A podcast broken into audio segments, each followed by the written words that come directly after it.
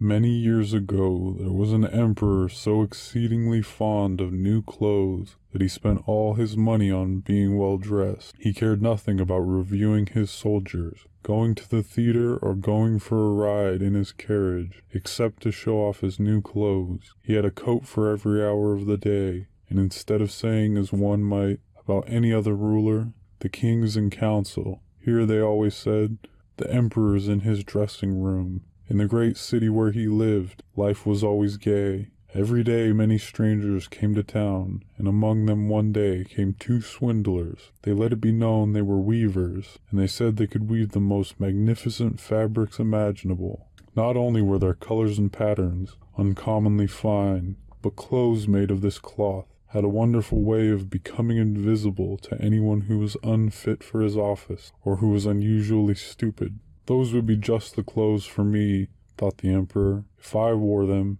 I would be able to discover which men in my empire are unfit for their post, and I could tell the wise men from the fools. Yes, I certainly must get some of the stuff woven for me right away. He paid the two swindlers a large sum of money to start work at once. They set up two looms and pretended to weave, though there was nothing on the looms. All the finest silk and purest old thread, which they demanded, went into their traveling bags, while they worked the empty looms far into the night. I'd like to know how those weavers are getting on with the cloth, the Emperor thought but he felt slightly uncomfortable when he remembered that those who were unfit for their position would not be able to see the fabric. It couldn't have been that, he doubted himself, yet he thought he'd rather send someone else to see how things were going. The whole town knew about the cloth's peculiar power, and all were impatient to find out how stupid their neighbors were.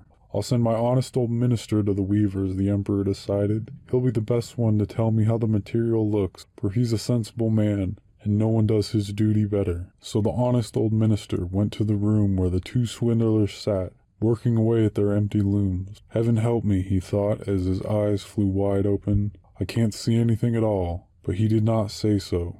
Both the swindlers begged him to be so kind as to come near to approve the excellent pattern, the beautiful colors. They pointed to the empty looms, and the, and the poor old minister stared as hard as he dared. He couldn't see anything, because there was nothing to see. Heaven have mercy, he thought. Can it be that I'm a fool? I'd have never guessed it, and not a soul must know. Am I unfit to be the minister? It would never do to let on that I can't see the cloth. Don't hesitate to tell us what you think of it, said one of the weavers. Oh, it's beautiful. It's enchanting. The old minister peered through his spectacles. Such a pattern. What colors. I'll be sure to tell the emperor how delighted I am with it.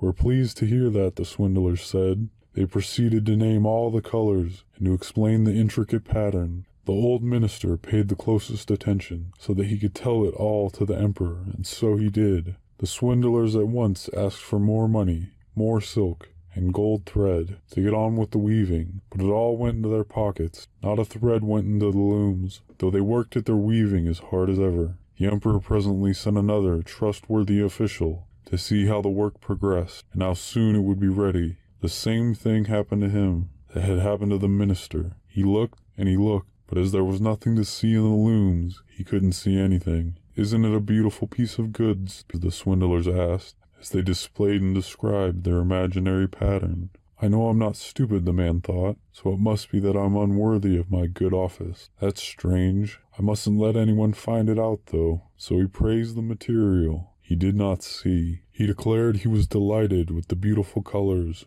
and the exquisite pattern. To the emperor he said, It held me spellbound. All the town was talking of this splendid cloth, and the emperor wanted to see it for himself while it was still in the looms. Attended by a band of chosen men, among whom were his two old trusted officials who had been to the weavers, he set out to see the two swindlers. He found them weaving with might and main, but without a thread in their looms. Magnificent, said the two officials already duped. Just look, your majesty. What colors, what a design. They pointed to the empty looms, each supposing that, that the others could see the stuff. What's this? thought the emperor. I can't see anything. This is terrible. Am I a fool? Am I unfit to be the emperor? What a thing to happen to me of all people. Oh, it's very pretty, he said. It has my highest approval and he nodded approbation at the empty loom. Nothing could make him say that he couldn't see anything. His whole retinue stared and stared. One saw no more than the other,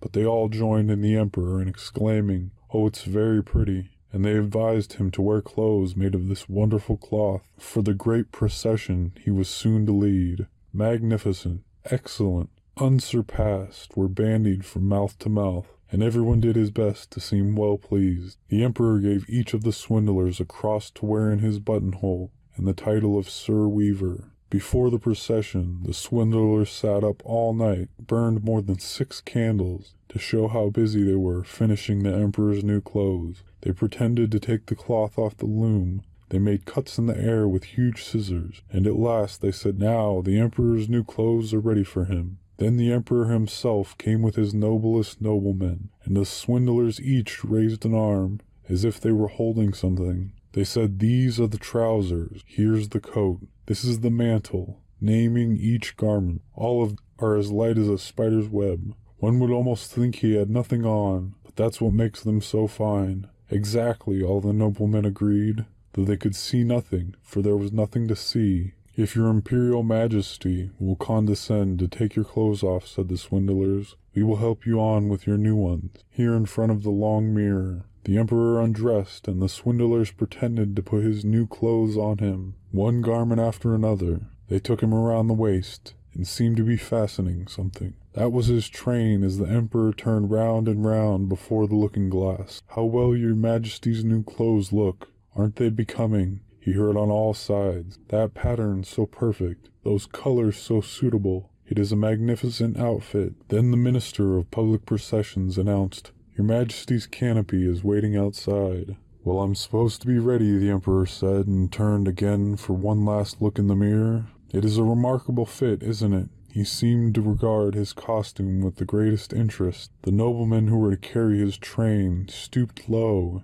and reached for the floor as they were picking up his mantle. Then they pretended to lift and hold it high. They didn't dare admit they had nothing to hold. So off went the Emperor in procession under his splendid canopy. Everyone in the streets and the windows said, Oh, how fine are the Emperor's new clothes! Don't they fit him to perfection? And see his long train. Nobody would confess that he couldn't see anything, for that would prove him either unfit for his position or a fool. No costume the Emperor had worn before was ever such a complete success. But he hasn't got anything on, a little child said. Did you ever hear such innocent prattle? said its father and one person whispered to another what the child had said. He hasn't anything on, a child says. He hasn't anything on. But he hasn't got anything on, the whole town cried out at last. The emperor shivered, for he suspected they were right. But he thought, this procession has got to go on. So he walked more proudly than ever, as his noblemen held the train